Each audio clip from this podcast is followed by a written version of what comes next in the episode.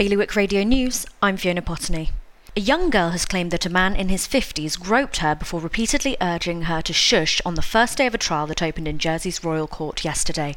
Manuel Antonio Marquez Duarte denies one count of indecent assault on a child. The case is due to last all week.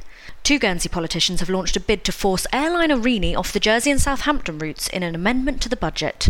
The pair say allowing the airline to continue despite its predicted 10 million losses for next year would be a misuse of taxpayer money. The budget will be debated next week. A new urgent treatment centre, more day surgeries, and care in the community all form part of a package of measures announced by the government to transform healthcare. The Jersey Care model aims to lighten the current load on the hospital and marks a major step forward in the creation of a new one. The annual shoebox appeal has started again in Guernsey.